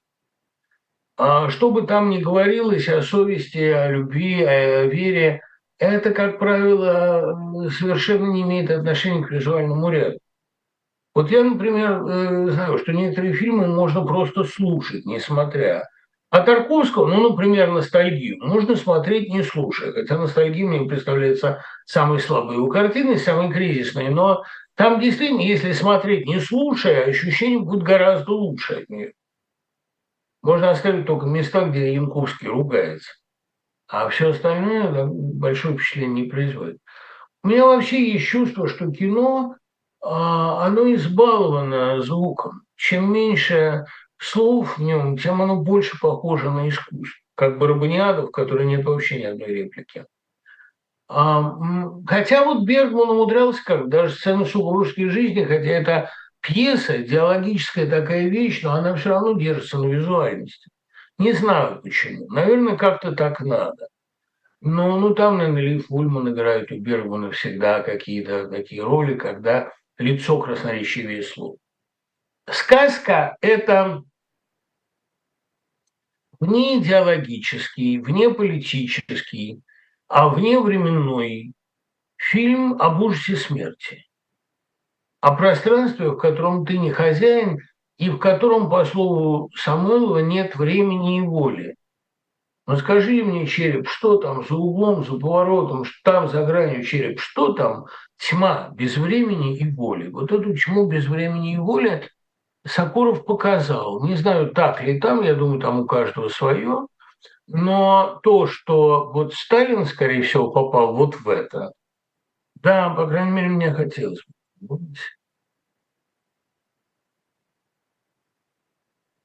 Часто ли вас в течение дня посещает предощущение смутного, но крупного издеца в недалеком будущем? И если да, то как вы поступаете в такие моменты? Пытаетесь ли с этим ощущением бороться?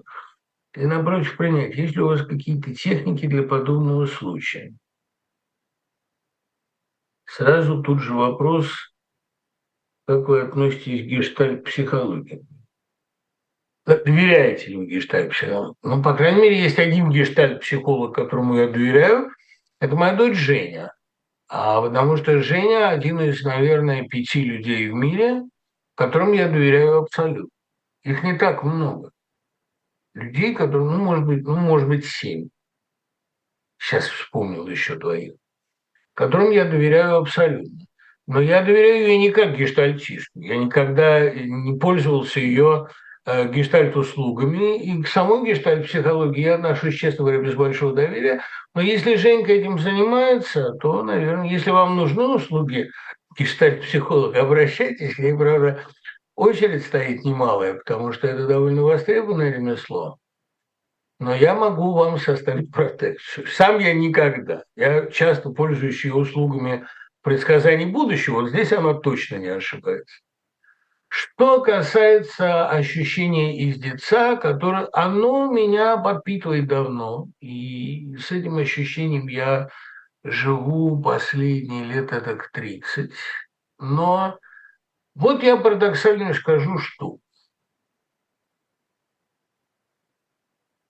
Очень трудно это объяснить. Очень трудно это сформулировать. Но я сейчас попробую. Последнее время у меня нет ощущения э, э грозного надвигающегося кризиса, наверное, потому что он уже произошел. Знаете, есть э, изнывание перед боем и утешение в бою, как было у меня сказано – а, и это мне, мне понятно, это ощущение многими испытываемое, что а, ждать ужасного лучше, то есть хуже, чем внутри ужасного существования. Об этом рассказывает Туви Янсен в гениальной новелле «Филифьонка в ожидании катастрофы».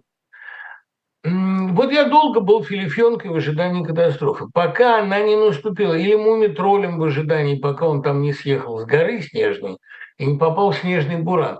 В Буране легче. Это волшебная земля.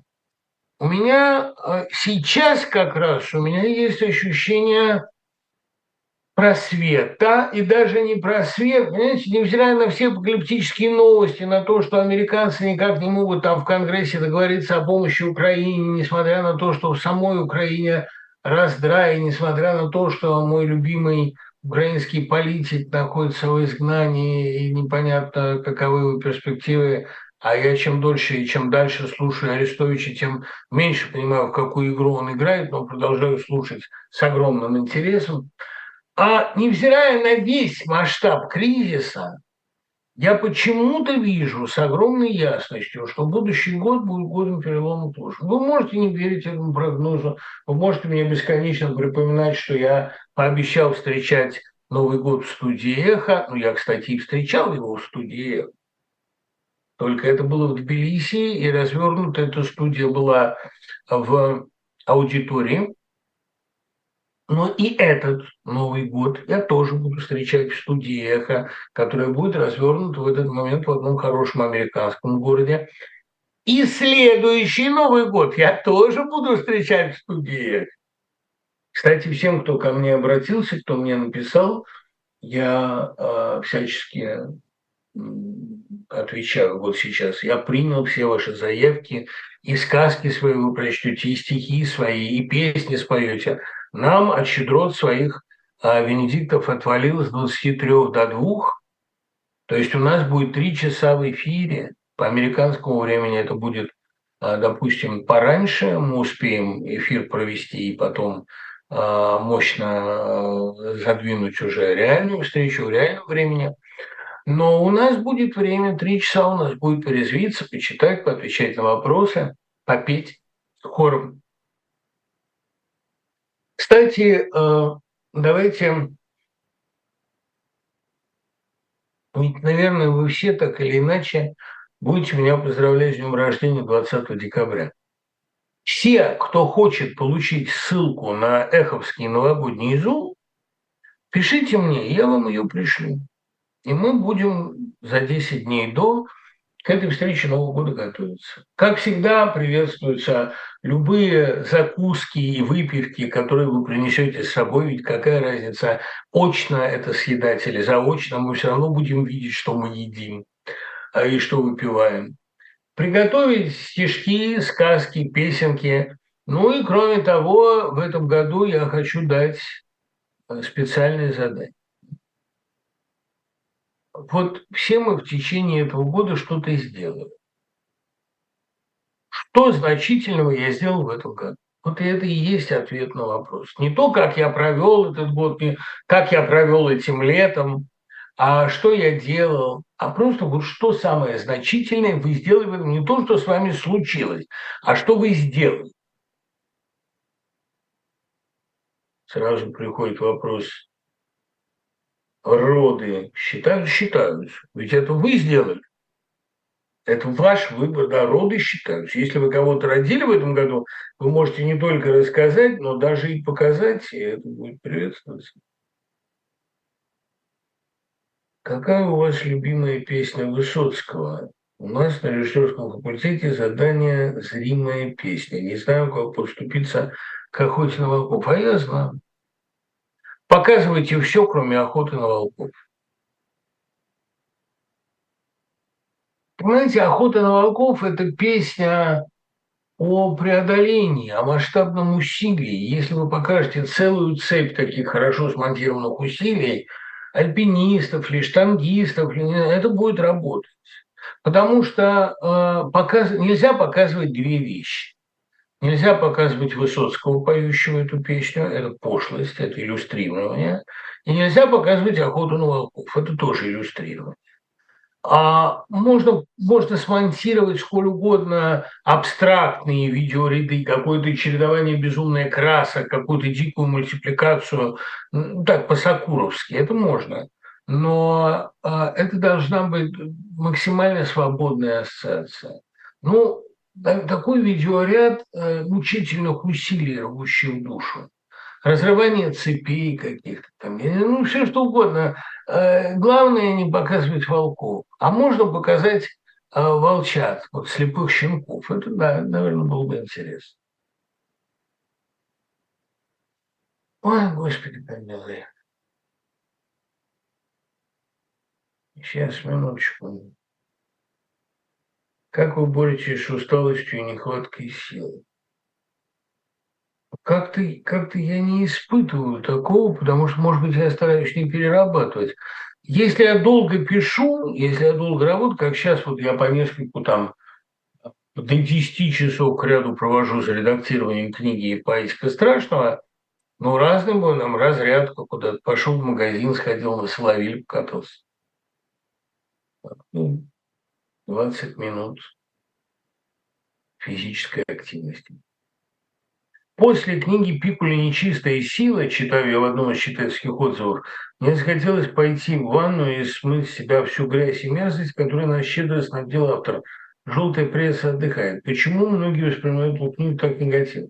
Ну, во-первых, потому что эта книга абсолютно антисемитская и того не скрывающая, но, во-вторых, вот я помню, Олег Ковалов, дай бог ему здоровья, показывал «Остров мертвых». И первая моя реакция, как почти всегда, была довольно негативной. Я говорю, Олег, у вас получилось, что начало 20 века было ужасно пошлым временем, временем каких-то какой-то дикого засилия маскульта, а ведь это эпоха блоков. Да ничего подобного. Это эпоха Гуния Яноса, это эпоха журнала Нива и рекламы его. Это то, о чем писал Саша Черный, а вовсе не то, о чем писал Блок. Я подумал, что, пожалуй, такая концепция Серебряного века, она несколько более адекватна, потому что действительно пошлейшее время. А, как справедливо замечал Леонид Юзефович, чтобы понять 17-й год, надо читать не документы партийных съездов, а, а рекламу синематографа. Я когда писал орфографию, я у него спросил, чтобы подчитать по 18 году, ну, вот рекламу синематографа подчитайте. Это очень интересно. Недавняя реклама на живом гвозде напомнила фразу Остапа Бендера «Мне скучно строить социализм». Я вспомнил, что мне всегда казалось странным в этом режиме, который созрел параллельно с моим взрослением, при нем было жить спокойно, прекрасное, спокойное взросление. Вот точно так же мне было скучно читать поднятую целину с позиции строительства социализма, гораздо веселее было читать ее сатирически, что я посоветовал учитель литературы, читать и смеяться над репрессиями над петухами. Интересно, Шолохов писал сатиру на коллективизацию или это только так кажется? Макс, а поднятая целина вообще не очень прочитанная книга. Я думаю, что надо а, поднятую целину издавать в трех томах. Первые два тома – это, собственно, канонический текст, а третий – это переписка Сталина с Шолоховым, в основном, конечно, письма Шолохова э, Сталину к вопросу о коллективизации. Они сильно написаны, там много зверств диких описано, и они не оставляют сомнений в том, кто был автором Тихого Дона. Или придется писать, что и эти письма тоже писал некий загадочный талантливый автор. А проще мне допустить, что это все аутентичные тексты шоу, которые, как всегда, особенно внимателен к садизму. Мне представляется, что э, поднятая целина – это не сатирическая, конечно, книга, это э, скорее книга умолчаний, книга несостоявшегося а, по-настоящему портрета эпохи. Он все сделал для того, чтобы не проговориться о главном. Но если читать параллельно эти письма и то, что он вынужден публиковать, да еще вспомнить, что первоначальное название романа было «С кровью и потом», Многое, я думаю, меняется. Чем, по-вашему, актуальна книга Александра Балунова «Конец режима»? Так, ну, книга эта актуальна прежде всего тем, что она хорошо написана. Это первое. Второе, режимы заканчиваются почти всегда одинаково. И вот что важно. На смену им почти всегда приходит нечто худшее. То есть все то же самое плюс хаос. Вот так бы я сказал. В этом смысле э, книга Баунова очень важна, очень убедительна и э, морально и э, полезна.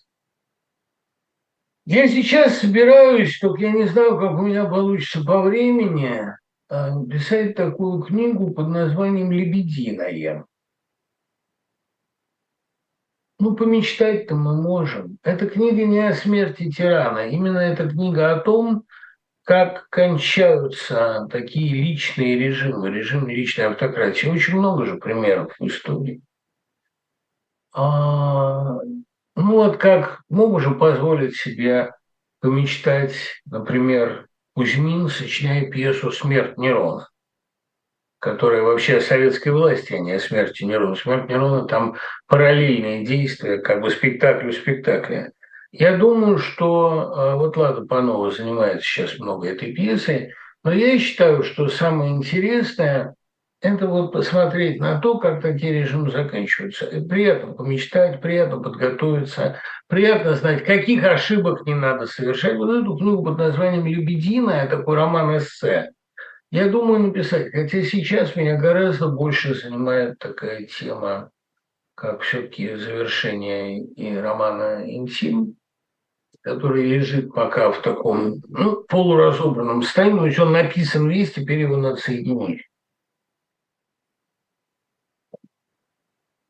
Делать его, как всегда, требуется гораздо более динамично.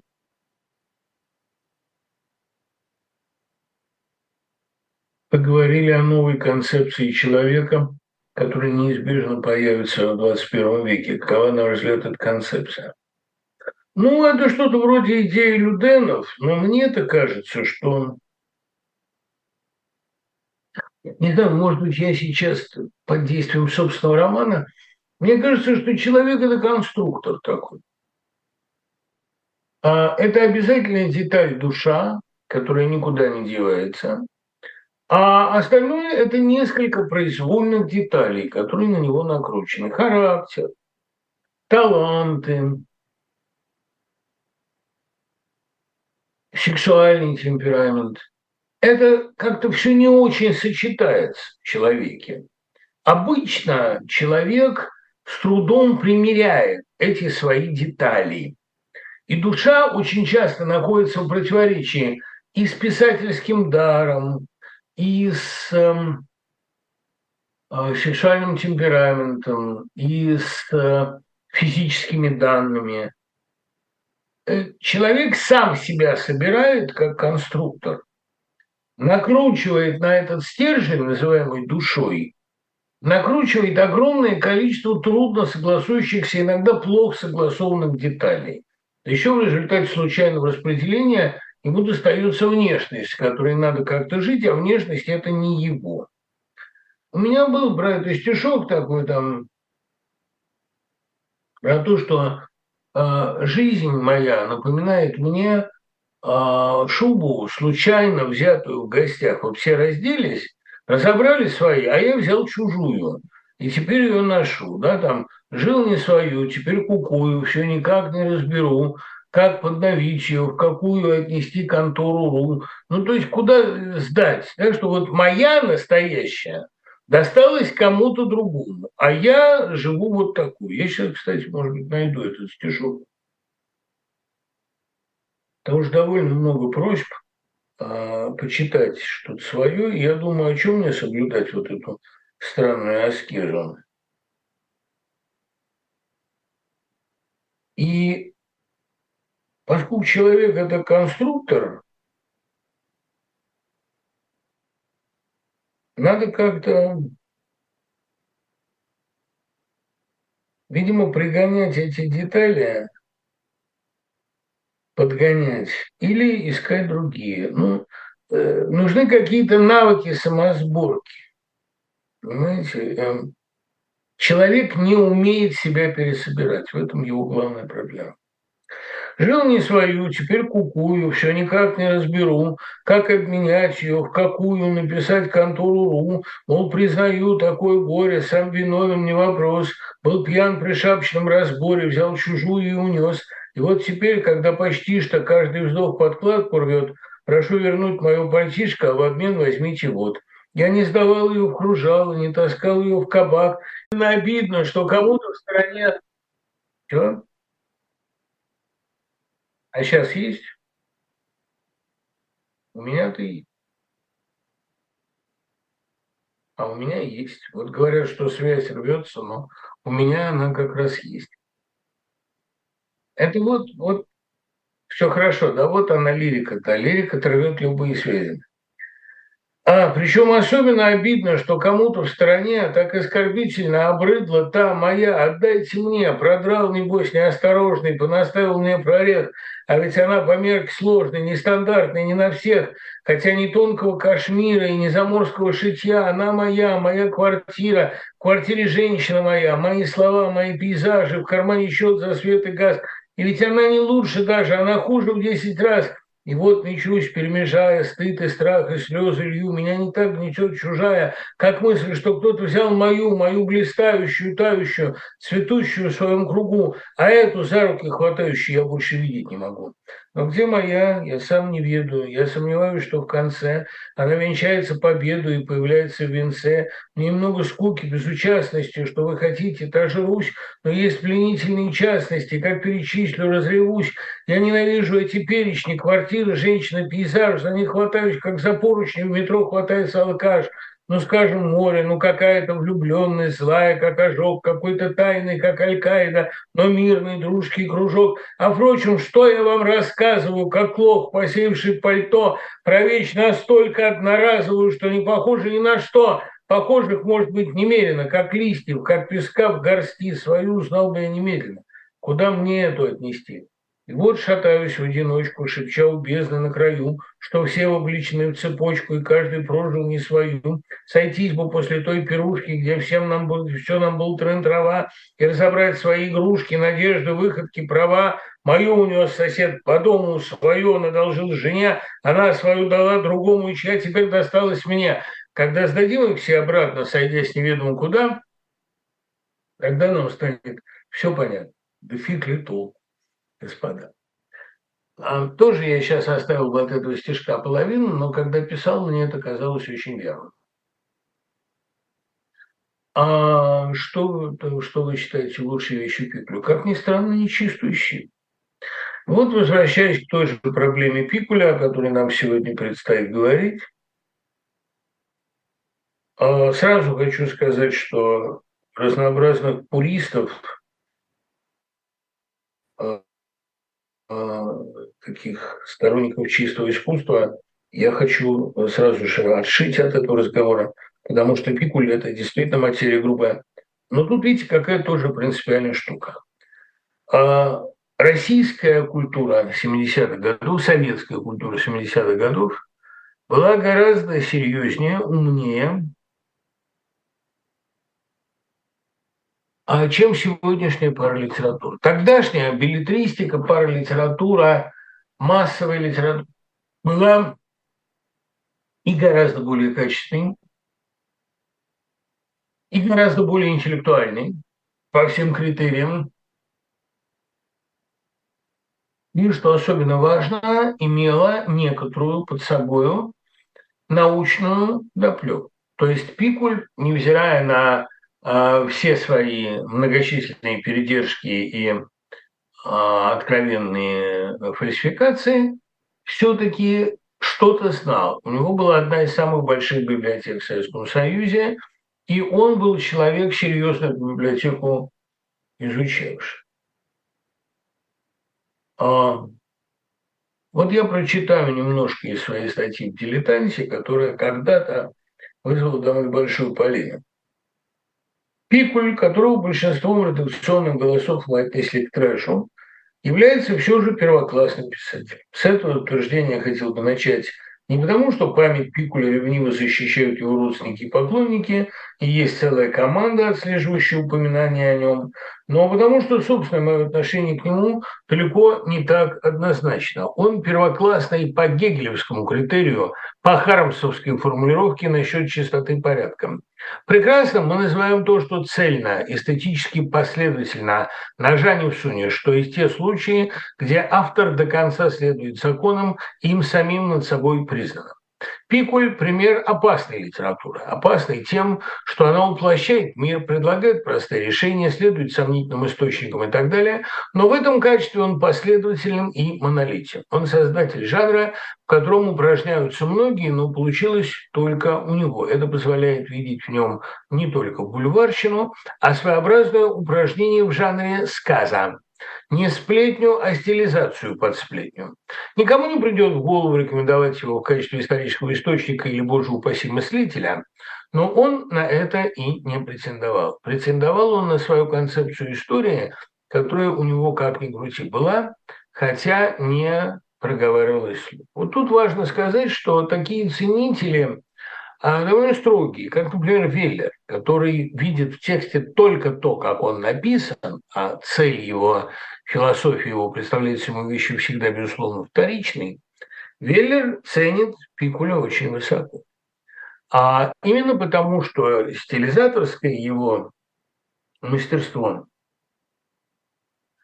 чрезвычайно высоко. Наверное, Пикуля действительно нельзя назвать антисемитом в строгом смысле – потому что достаются у Пикуля в разных его романах немцам, японцам, французам, обязательно англичанам, а русским не меньше, а то и больше. Бероновщина в сильном романе «Слово и дело» выглядит заслугой русских, а не немцев. Да и не было столько немцев, чтобы так тотально подчинить страну. На всех стихиях человек – тиран, предатель или узник. Это могло бы быть эпиграфом ко всему творчеству Пикуля. Есть мнение, конечно, что он как-то отдыхал душой на представителях армии, разведки, на разнообразных силовиках.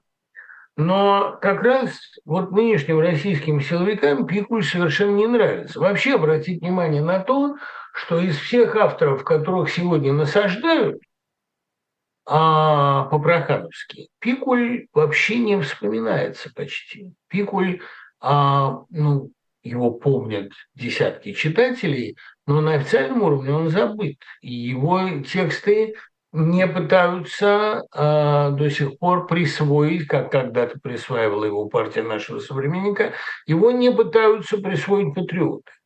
С чем это связано? Пикуль действительно не жалует род людской в целом, не делая исключений ни для военачальников, ни для государственников, ни для государя. И это превращает его в писателя, а не собирателя исторических анекдотов. А у Пикуля действительно была такая сказовая манера, в которой он весьма талантливо и изобретательно пересказывал байки а, на любителя, байки на любителя желтой литературы, конечно, и о Потемкине Екатерине, и о Бероне и Бероновщине, и об Анне, и о Петре Первом, и о Николае Втором, и, конечно, его романы «Слово и дело», «Фаворит», а, «Нечистая сила» историческим источником послужить не могут, но это замечательная история а, уродств разнообразных, история рабств. А, конечно, это отнюдь не история власти, как настаивают современные историки, и не история государства. Пикуль не любит либералов и сам либералом не был. Но дело в том, что он и к власти, особенно к абсолютной власти, относится с брезгливостью. Вот у него описана такая Анна Иоанновна, наверное, самая мрачная фигура русской истории XVIII века, а может быть и всей русской истории. Вот эта чудовищная жаба, которая в описании Бероновщины присутствует в «Квантум Сатиус» уже у Ложичникова в «Ледяном доме». Время уродств. Понимаете, у Пикуля описана фрейлина, которая обкусывает ей ногти на ногах. Вот русская историческая билетристика, которая поет хвалы власти, это и есть та фрейлина, обкусывающая ногти на ногах. Власть, тем более абсолютная власть, вызывает у Пикуля вполне естественную брезгливость здорового человека. И нету в нем подобострастия относительно самодержавия. Понимаете, вот уж кто э, монархистом не был никак. А, но ему ни православие, ни самодержавие, ни марксизм не кажутся ключом к истории. История для него – это прежде всего действительно собрание анекдотов о зверствах. А есть, наверное, особый его интерес к одному типу персонажа, на котором он сосредоточен, маниакальный, который ему нравится. И вот это, мне кажется, самое интересное. Он любит авантюристов. Он любит а, талантливого самоучку, талантливого самородка, который умудряется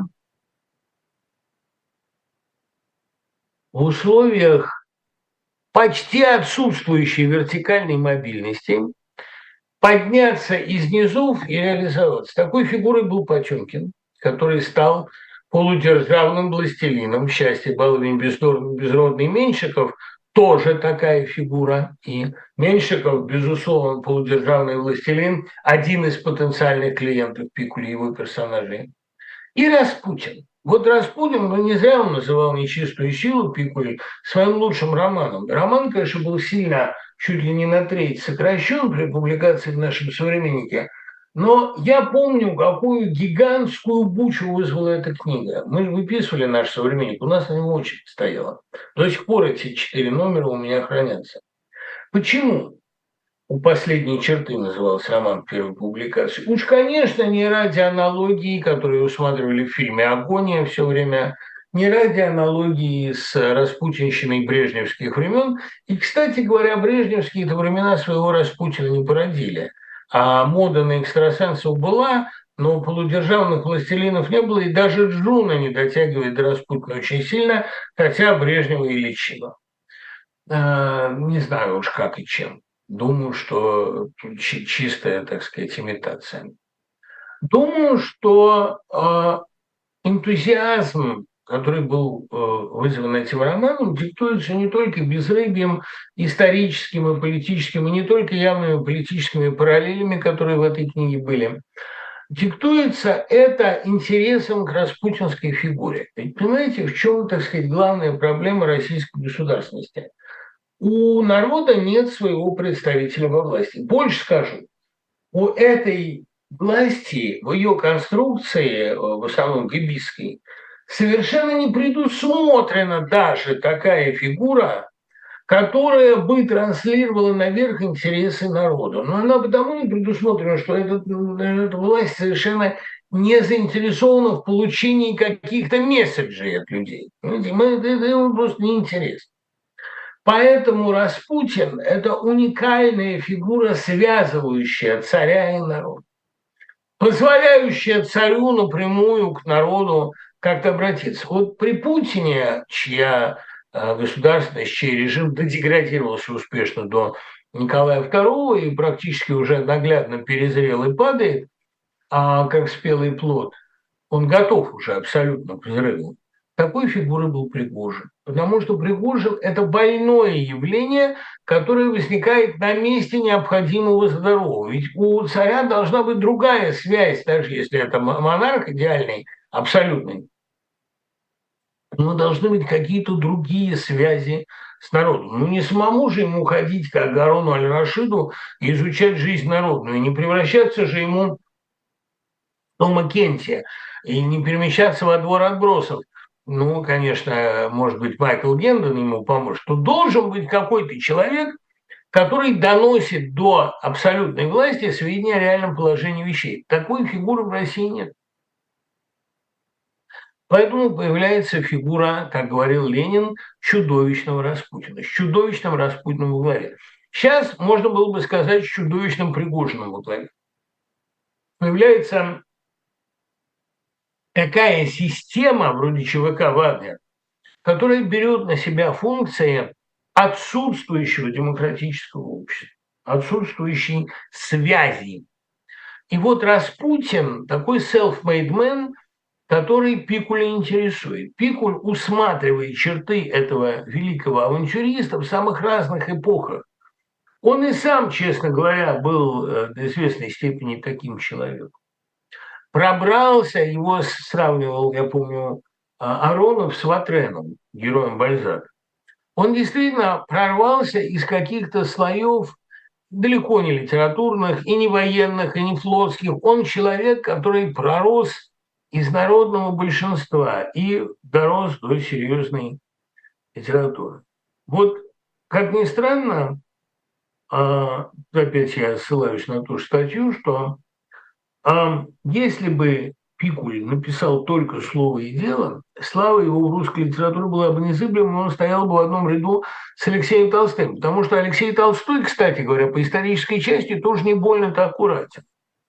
А по стилистической выразительности и по увлекательности Пикуль не уступают ему ничуть. И общий пафос романа «Слово и дело» вполне в русской гуманистической традиции. В СССР вообще любили историческую прозу, и было ее три вида. Первое – это проза такая военно-революционная, отыскивающая корни ленинского исторического прорыва. А Разин, Пугачев, декабристы – такие очень марксифицированные романы. Причем при Сталине царь уже не обязательно плохой, он мог быть прогрессивный, как там Иван III у Валерия Язвицкого или как Петр у Толстого. А второй – это такая диссидентская историческая литература с явными намеками на современность. Не только диссидентская, кстати, это могла быть литература русской партии, с намеками на Столыпина и на вредную сущность евреев, а могла быть литература типа там Акуджавского «Глотка свободы» или Давыдовской э, «Соломенной старушки глухой поры листопада», или романов Симашко, или прежде всего Трифоновского «Нетерпения». А вот Пикуль – это такой третий тип. Аллюзии на современность у него, строго говоря, почти отсутствуют. Но эм, его главная тема, пожалуй, если так ее сформулировать, это фаворитизм. Дело в том, что порядочный человек в России может проникнуть на вершины власти, только став фаворитом. Не обязательно, кстати говоря, порядочный. Берон так проникает при Анне но и Волынский тоже. Волынский, который выглядит альтернативой Берону и говорит либо мне быть, либо ему. Либо э, Почемкин, по Распутину, э, по Пикулю это как раз самая колоритная и самая талантливая историческая фигура эпохи. Ну и Распутин, безусловно. Да? А, естественно, что главный герой Пикуля – это ловкач, хитрец, великолепный и циничный ловчила, тот протагонист, в котором были авторские черты. Вот в Волынском, например, в слове «и деле» они чрезвычайно заметные. А в прологе слова и дело, кстати говоря, есть портрет Меньшикова, упоминание о нем. И это упоминание восторженное, потому что вот Меньшиков действительно, пусть он трижды вор, но он человек феноменального государственного чутья и любитель исторического дела. И вот почему две такие разные личности, два таких разных автора, как Пикуль и Давид Самойлов, посвящают Меньшикову восторженные слова. «Сухое пламя» Самойлова, поэма драматическая о Меньшикове, и там потрясающие монологи его. Вот именно азарт государственного делания. И, как ни странно, Пикуль. Знаете, дело в том, что это пример удавшейся русской карьеры. Это человек, наделенный несомненными огромными дарованиями, вознесенный к власти случаем и благодаря этому случаю избавленный от необходимости делать подлости. Потому что обычно русская карьера – это потому что Веллеру карьера наоборот, на выворот, когда карьера в никуда. Когда чем больше ты в государственной иерархии, тем меньше ты э, ростом, вплоть до полного исчезновения. А вот Меньшикову не пришлось, и Распутину не пришлось. Их э, вознесла судьба. И, кстати говоря, э, почему нечистая сила вызвала такое негодование все время Александра Яковлева, потом с его подачи у Громыка, потом с подачи Громыка у Суслова и так далее. Не потому, что это был антисемитский роман, нет. Яковлев-то, понятное дело, он мне сам об этом рассказывал, увидел в романе, прежде всего, тоже жестокая конспирология и антисемитизма. Но почему это так не понравилось Суслову? Почему это так не понравилось вообще советской власти, что Пикуля надолго перестали печатать? Смотрите, какая принципиальная штука. Это рассказывало о гнилости всей вертикали.